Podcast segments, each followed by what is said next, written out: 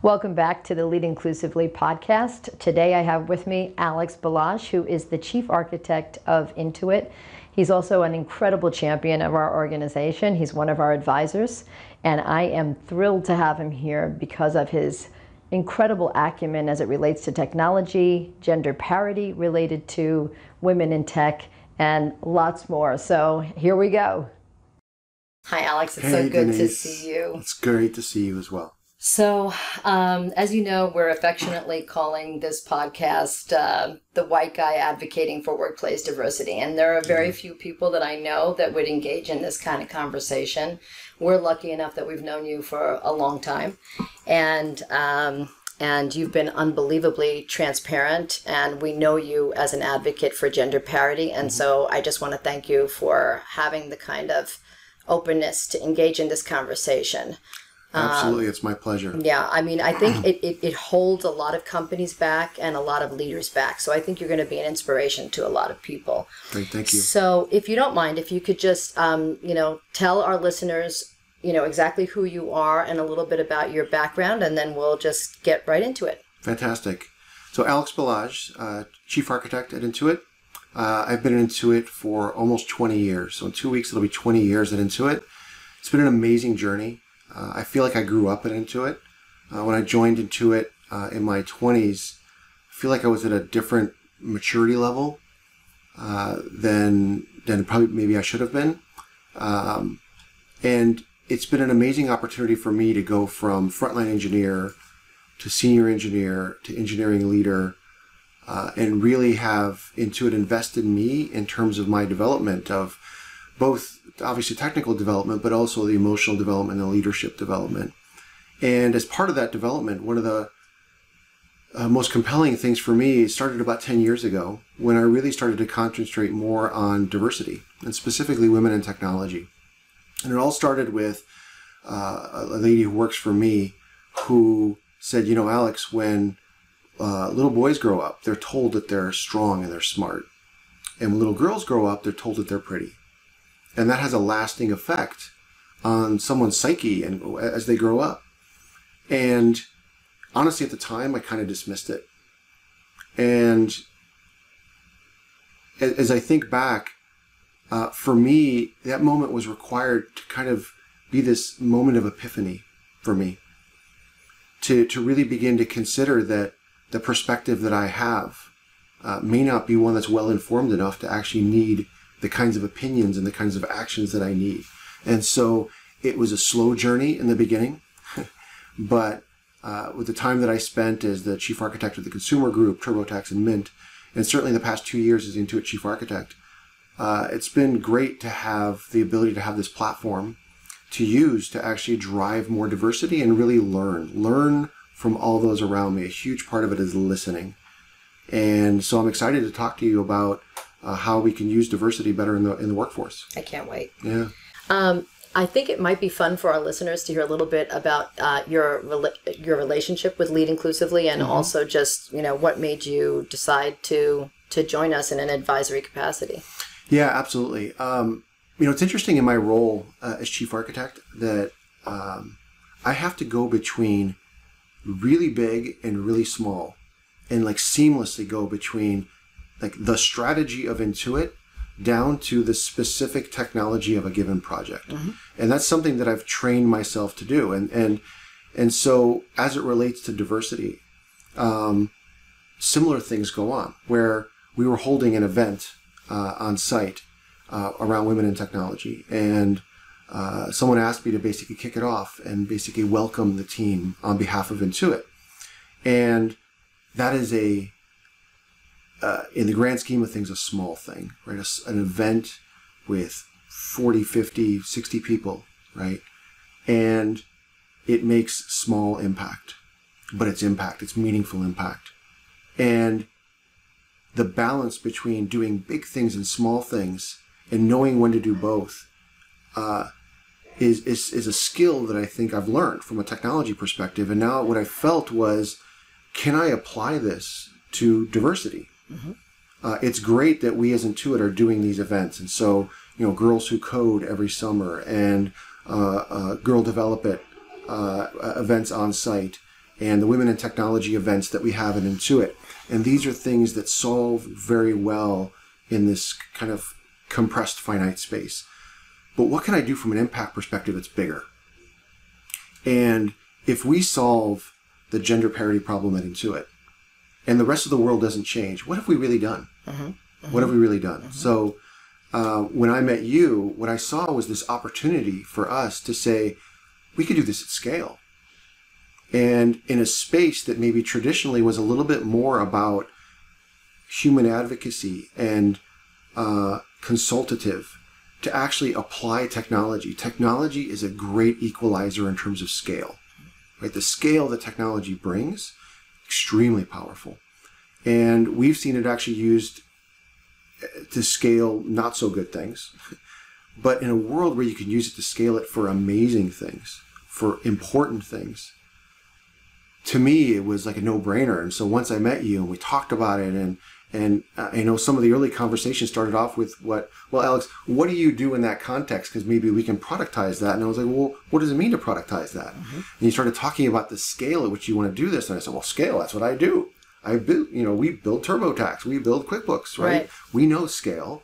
And so to apply that at scale, to take the human element, the, the, the, the empathy, the emotional intelligence, and, and build that into a, a, a couple it with a technology strategy and to build that at scale was something that I just had to be a part of. That's so exciting. So you know, when I when I first met you, uh, to be honest, I, I was just so impressed with you as a male champion. I had mm. heard you at a speaking engagement speak about women in technology and all that you were doing and all that Intuit was doing, and I just wanted you uh, to be uh, on our advisory team because I felt that we strongly needed that point of view, the point of view of the senior uh, white male mm-hmm. leader so that we could you know kind of boldly and and and and and fiercely cha- you know challenge th- that challenge people who are having a certain point of view but from the point of view of knowledge and mm. understanding and mm. empathy as yeah, you yeah. as you said before and when we started um, building the the app then it became you know your value to us just grew exponentially hmm. and i'm glad that you felt that way too What yeah. is it um, uh, we're going to get on to other things but i just sure. want to ask you what is it about the app that you that excited you the most yeah i think that uh, it's it's a, a, a very humanizing piece of technology uh, when, when when you look at the the, the basic building blocks of technology uh, as I said, it, it gets to the scale element. But when I saw how you were approaching this problem, and to say what we're trying to do is that this application actually has a point of view. It interacts with you almost as if it were a person. It's a it's a person at scale, right? And so when you humanize technology, and you make it something that it's easy for someone to interact with, and it can actually become a part of their daily life. Um, that to me was unique? This is not a training class. This isn't something where you just say, all right, I'm going to sit here in training and you know trudge through this thing, and I better pay attention a little bit because there's a quiz at the end, right? This is about the, the interactions and trying to mimic the interactions. And if you had like a a, a tiny uh, diversity expert sitting in your pocket, and as you're going out through your day, this person just chiming up and saying, "Hey, make sure that you solicit the feedback of quiet people in this meeting." Oh, perfect, timely feedback, right? That that's a game changer. Yeah right? And so that that to me was the part that was different about this app. What do you think about the just-in-time element? The fact that there's nudge messaging like right before a meeting to help leaders be inclusive, that sort of thing. Oh, it's it's so valuable. It's so valuable. You know, when we we teach and learn obviously uh, how to give feedback that Intuit, and the best feedback is in the moment. And there are moments where I've received feedback in the moment, where I've had my manager, maybe even in front of my all my peers, give me some feedback. It hurts, but boy, is it valuable. Boy, you learn in that moment because if it's at the moment where you're about to do something, where it's at the moment where you're feeling something, and you get that feedback, it's so critical. And I've been in meetings, and some some interaction happens in the meeting, and sometimes it's a just a bad interaction. Sometimes it's a bad interaction on a diversity level and many times, you know, I'll, walk out of the meeting and it might be a male most of the time, and I'll, I'll put my arm around them and I'll walk them in the opposite direction from the way that everyone else is leaving the meeting, and I'll give them some feedback. And because in the moment he still feels it, he understands it, he's processing it with the feedback, it's valuable. And so the just in time, that nudge is is similar, right? That if we get them in the moment, we get them as you're entering a meeting, as you're leaving a meeting, as you're about to have a one-on-one, as you're thinking about your year-end review, as you're thinking about preparing year-end reviews, these moments and finding these moments and giving these little nudges is so much more valuable than a tomb of information that you need to read and somehow process and understand. I, I can't tell you how validating that is because you're such an incredible technologist and because you're a leader uh, and because you're male to have that sense of just how important this technology is going to be is is really heartwarming and I, I really appreciate it so let's uh, let's get to, to some some thornier uh, issues Sure. um, at, at the moment. Let's let's talk about this whole concept of workplace um, parity, and I'm going to start by asking you. Um, a lot of uh, people have the perception that the whole concept of um, diversity and inclusion, but in particular gender parity, um, is is kind of tokenism. Have you have you heard that expressed? Mm. Absolutely. I've heard that quite a bit. Yeah. What what have you heard in, in, in you know as a leader in your interactions? What have you heard? Yeah, you know, the, the, the most common thing you hear is, oh, so we're going to lower the bar, right? I hear that And, too. and uh, a couple of years ago, I had the opportunity to be at the uh, executive forum at Grace Hopper. And uh, there was a, a, a great uh, talk there where the speaker was saying, okay, so you're saying we're lowering the bar. What's your bar? Describe it. And in most cases, people can't describe their bar. Let's assume they can actually describe their bar. Prove to me that that bar actually is predictive of whether or not this person's going to be good at their role. And in most cases, there's no causality at all, right?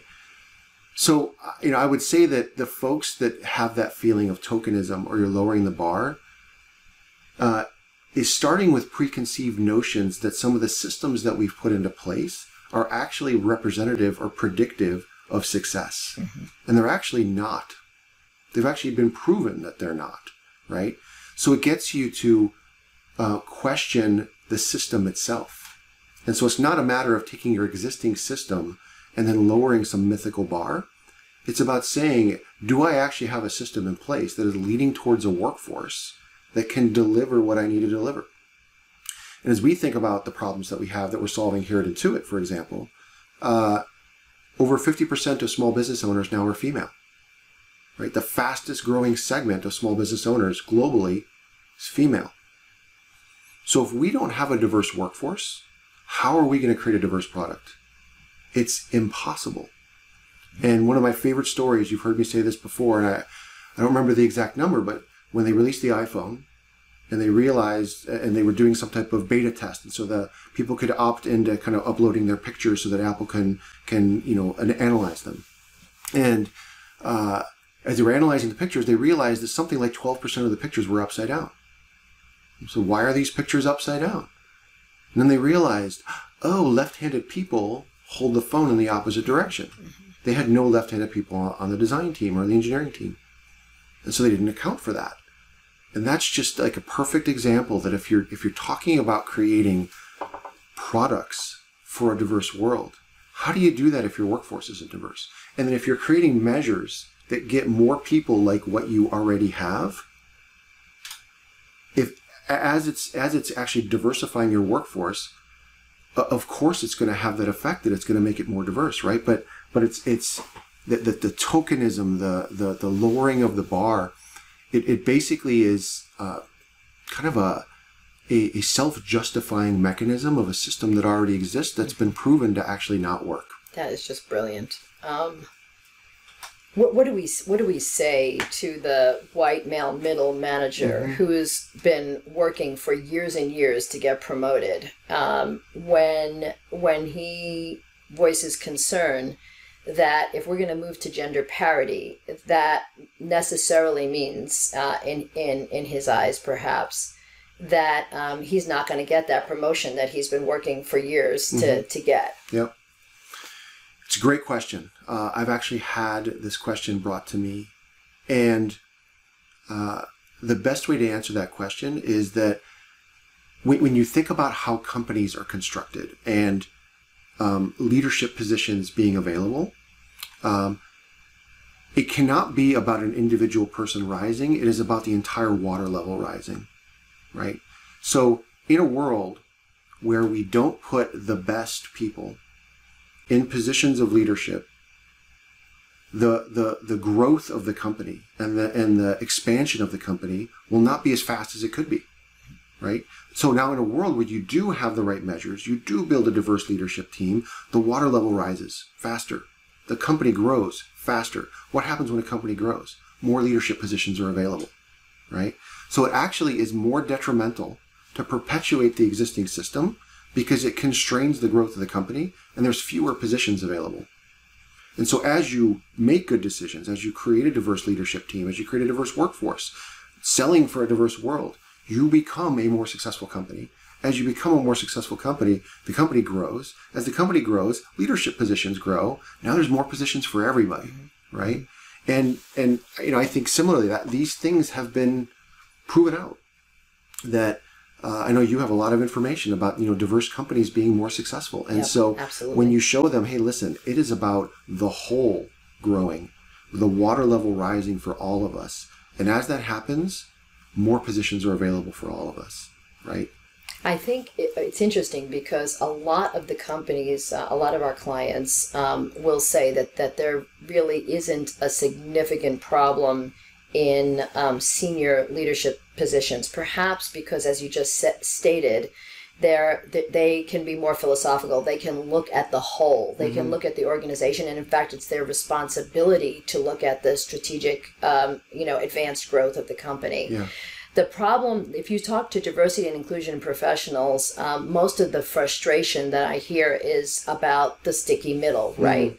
Because we see, for example, a lot of women and people of color, um, you know, at the uh, entry levels of the organization, and getting them past that that middle management um, is just so so difficult. And I think it's in part because um, if we do have that individualistic um, attitude as opposed as opposed to the higher level of leadership a- aspect that you just mentioned, um, that's going to necessarily inhibit um, growth.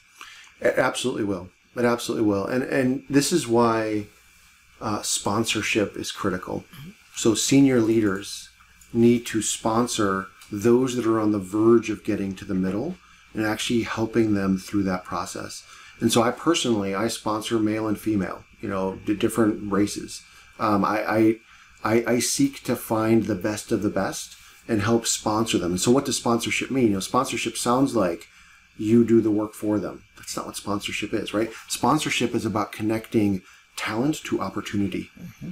Hey, talk talk about the difference between sponsorship and men- mentorship because Yeah, a lot of people do not understand the difference. Yeah, in fact, I like to talk about it as mentorship, coaching, and sponsorship, right? So, mentorship is about listening, right? So, having the opportunity where uh, you have a mentor and uh, you reflect ideas off of them. You say what's going on, you have the opportunity to talk and unpack your thoughts on it.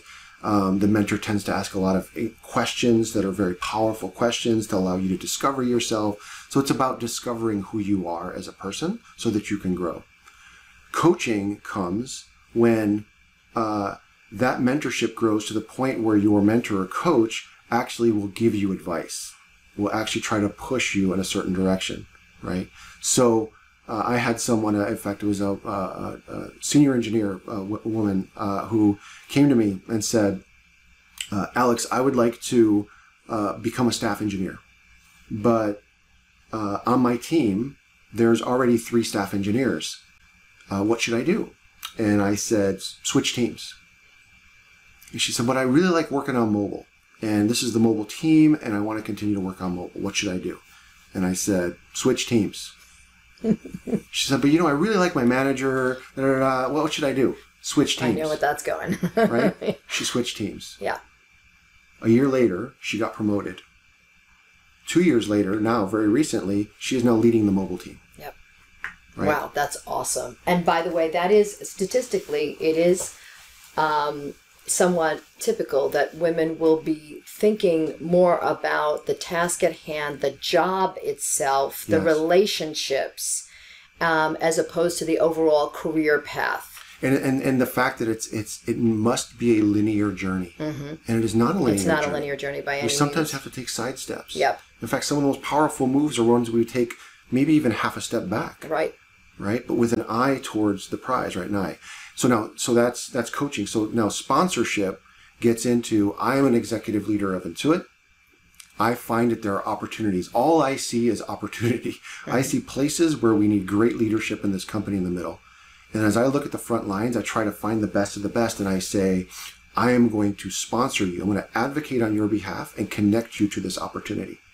And I am connecting you to this opportunity because you deserve it. Not because I'm lowering a bar, not because it's tokenism. I'm doing it because you deserve it. And so there's two very powerful aspects to this. One is now suddenly they're aware of an opportunity. The second is sometimes I've noticed the smallest word can have the biggest impact.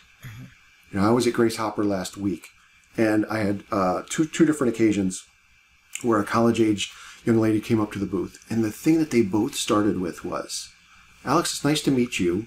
I don't think I'm good enough for this." Seriously. And I told them, I'm the chief architect of a Silicon Valley software company, and I'm telling you you're good enough. And they were like, What? I said, Yes. And then I spent the next five minutes unpacking what it takes to be a great engineer. The skills that it takes to be a great engineer, a great collaborator. Oh, I love collaborating. A great communicator. Oh, I love communicating. Someone who loves teamwork and delivering as a team. Oh, I'm a great team player. And someone who's passionate about technology. And then she could see her kind of stand up straight and be proud of herself. She said, I could be a great engineer. I said, Yes, you can be a great engineer. So I hope that had a big impact on her. Yeah, I, I mean it's it, it's very telling of the the self deprecation Yes. that that that we experience. Um, you know, I, I- throughout my career, I have found myself kind of alternating between um, sort of over credentializing sometimes. Um, and and self deprecation and and I, I do mean like sometimes I feel like it's almost like a cycle like and and then and then at some point you know hopefully hopefully uh, you you get it right. Yes. but having somebody call you on that and and and be, be telling you that you are good enough and to act like you're good enough because if you don't you're not going to get the job or the promotion or what have you is huge. Absolutely. just huge um, in terms of being um, a male champion um, have you ever made any false starts? Did you ever try to do something good that uh, ended up maybe not being as good as you hoped it would be? Oh, absolutely, absolutely. You know, I think that um, you know the most important part of this journey for me is that you know I got involved in this and I I started to be a champion, and many of my missteps were based in the fact that I tried to be a male champion thinking as a male. okay And so, for example, I would have a conversation with uh, a mid career uh, woman in tech, and I would advocate very strongly on her behalf. And suddenly, in that entire scenario, I had all the power. Instead of setting up an environment where she still had the power, where she developed the power. how did you figure that out I figured that out because about about four ish years ago, I started down this journey where uh, I think it was actually based in a, a, a conversation that I had at Grace Hopper, where I realized that every single aspect of my background disqualifies me to be competent in this space. I am white. I am male. I grew up middle class uh, in a contiguous home whose parents sent me to private schools, lived in a bubble. Absolutely nothing prepared me. Mm-hmm. And then I realized that every single th- perspective that I had about how I was trying to solve in this space was from my perspective. so how did you alter that So what I started to do was to, it, I, I in general ask a lot of questions. I'm, I'm a huge believer in inquiry to the point where people will, technologists will sit in my office and they'll say, Alex, all you do is ask questions. And I'll say, you want me to advocate? I'll start advocating. And then we'll start talking deep tech, right? But in this space, I realized that I, I, when I, when I discovered it and I was so excited about it, I started advocating a lot. And I realized I just need to shut up and listen. interesting And when I just started asking more and more questions, suddenly I understood that the things that I thought were important suddenly are not so important. The things that maybe I didn't think were that relevant or important were important when you come from the perspective of being a woman, being a person of color. And the journey that you take to this moment, this moment in time, my journey was completely different. So let me learn your journey. What journey did you take? Because if I understand your journey, I can do a better job of advocating. I'm guessing that in addition to contributing to your growth as a as a male champion, Yeah. that it also was more empowering uh, to to the woman that you were coaching or mentoring or sponsoring. I hope so. Yeah. I hope so. I, I think it was because you know the the hopefully the, the the questions that I asked and the feedback I provided was more actionable and more relevant. Yep. Yep. Right. Absolutely. Absolutely. Um, so let me ask you, what do you think we can do to continue to bridge the gap? Uh, you know, I go back to the the conversation around um, big and small. So uh, I think that there is no action that is too small. None. Uh, the smallest things can make a huge difference. Right. And the example I'll give you is that uh, one of our one of my coworkers brought uh, her daughter into work, and I think she was probably five years old and she was dressed like a princess, like a Disney princess. And I have my own kind of sometimes issues with the whole images around Disney princesses and things, but so I knelt down to her level and I said, "You look really strong." As opposed to you look really, really pretty or you look like a princess or whatever. I said, "You look really strong." that is right? awesome. And I think the smallest things that we can do like that, it it it it builds on itself and it creates this momentum, right? And so there are those kinds of things. There are the things where um, any time that you hear that any event is going on that that that solves in this space, be a part of it, right? So um, the first couple years that Intuit had the Girls Who Code uh, um, uh, um, at, at our Mountain View campus in Mountain View, um, I didn't attend. And I felt like, you know, I'm doing a lot of things around women in tech for existing workforce. I'm not sure I can provide any relevance there. And now I've attended three years in a row. I was there for the kickoff and I go visit them during the session. And it's been huge for me. And I hope huge for them too, because I've connected to all of them on LinkedIn. Mm-hmm. Once in a while, they reach out to me and they ask me for advice. They ask me for college recommendations. And of course, I do it, mm-hmm. right? And so, once again, it's this small pocket. Yeah. That's right? not so small, just so you know. Yeah, but it's like medium size, maybe, right? yeah. And then you get to the bigger things, mm-hmm. Right? And and to you want to solve across that spectrum. So, what are the bigger things that we can do? And you know, the bigger things include things like refusing to uh, to close uh, a rec and hire someone until you've interviewed at least one female. I love that. We had one senior engineering position uh, that I and another senior vice president Intuit said, we are not hiring this position until we interview at least one female. Eight months into it, uh, after I'd reviewed many, many male candidates um, and rejected 95% of them, uh, the recruiting company tried to get re- me removed from the effort. Oh my. And luckily, the other senior vice president supported me in this and said, no, you think he's doing a great job because technically he was the hiring manager. Right. And then 10 months in, we found one female candidate and she was amazing. And we hired her and she now works at Intuit. That is awesome. You have some women in some pretty senior positions We in do. Intuit. We do, yeah. So 50% of CEO staff is female. Uh, the CTO of Intuit is female, Marianna Tessel, my, my boss. She's amazing. Um, her staff is 50% female. My staff, as the chief architect, is 50% female. So in in it's kind of similar to what you said. In very senior roles, I think we're doing well. Could always do better, but we're doing well. I think in the uh, early career, we're doing fairly well. I think the middle is where we're continuing to to to figure things out, build the right types of strategies to continue to push through the the, the middle. You know, some of the returnship programs that we've created for women who have left the workforce and now they want to get back in. Like, well, how do I get back in after leaving for three or four years? Come back for an internship. We call it a returnship. So far, our hit rate on returnship is 100%. Wow. 100% have either gotten a job at Intuit or gotten a job somewhere else. Wow. 100%.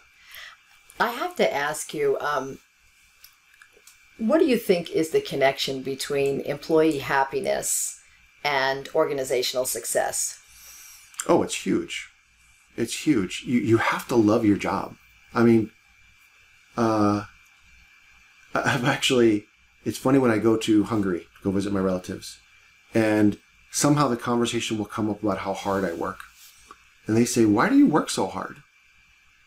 And I said, "Because I love my job." And why do you love your job? And I said, well, the, the work is great, the environment is amazing, and it's the kind of place where I believe I can make a difference. And so this, the the happiness that you feel when you feel belonging, when you feel like you're you're an integral part of this place. It's it's like the devotion almost that you have to your family. Because I belong in my family, I'm gonna make it work. Because I belong in the place where I grew up. I grew up in Cleveland, Ohio. I'm still a fan of Cleveland Browns and all my original home sports teams because I feel a belonging to them and I feel like a connection to them, right? And it brings me happiness. And so there's a huge uh, you know you you you work as a as a senior engineering leader in a company or a senior leader in any company and you've got planning that goes on at the end of a fiscal year and you're moving numbers around and then suddenly you have this realization that and maybe not so suddenly but it happens throughout the process these are people. These are people. And when i got into uh, con- the consumer group six years ago i became the chief architect. I very quickly learned it was a people job. Here I am, the chief architect in a tech company for a product. It was primarily a people job. That must have been an incredible realization. It was. I mean, you describe yourself as an introvert, Yes. so so that must have been over the top. Yes. And how do I draw these people out? How do I get them to commit? Right. Right. And and in fact, there was this one time where this um, uh, someone asked a question in an all hands, and I was um, the question was around the idea of you know this technology standard uh, that you that you just declared. Uh, you know, why did you declare it? And and and you know, what's the deal with standards? Why are you declaring standards? And what I said was, um, we do this because this is not about the technology. This is an ideology. Do you believe? Because I want you to believe. You got to be part of building this environment, and I want you to believe. If you believe, we're going to win, right? And for me, that it you know going back to diversity, there's this moment that you can see in people's eyes where suddenly they believe. You know, in the beginning, they actually just, I feel like many people go through the motions. That's right, because they have There was to. actually someone two weeks ago, or a week ago, sorry, that was at Grace Hopper, and it was his first time at Grace Hopper. He's a senior engineering leader. And he went through the motions quite well. But he was at Grace Hopper, and he just, we had a really deep conversation. He said, Alex, I get it. I believe now. And I'm going to go back and I'm going to redouble my efforts now. And it's- what, what do you suppose made? What was the transition? Do you know? the the when when you see um, a subset of your workforce of pretty in in, in pockets being female, then the question is, are they bringing their whole selves to work? Okay.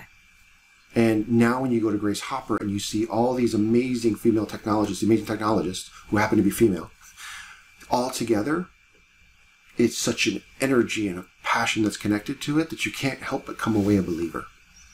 Wow, that's very powerful, and it's so it's interesting because what my next question to you was going to be based on you know my first question was is there connection between happiness and organizational success. My next question was going to be do you believe that belonging is important to happiness? But you answered both Oh, both yeah. questions in one, and we are one hundred percent with you on that. I, I if you don't have a sense of belonging, it's hard to feel totally ha- happy. We are human beings. We are meant.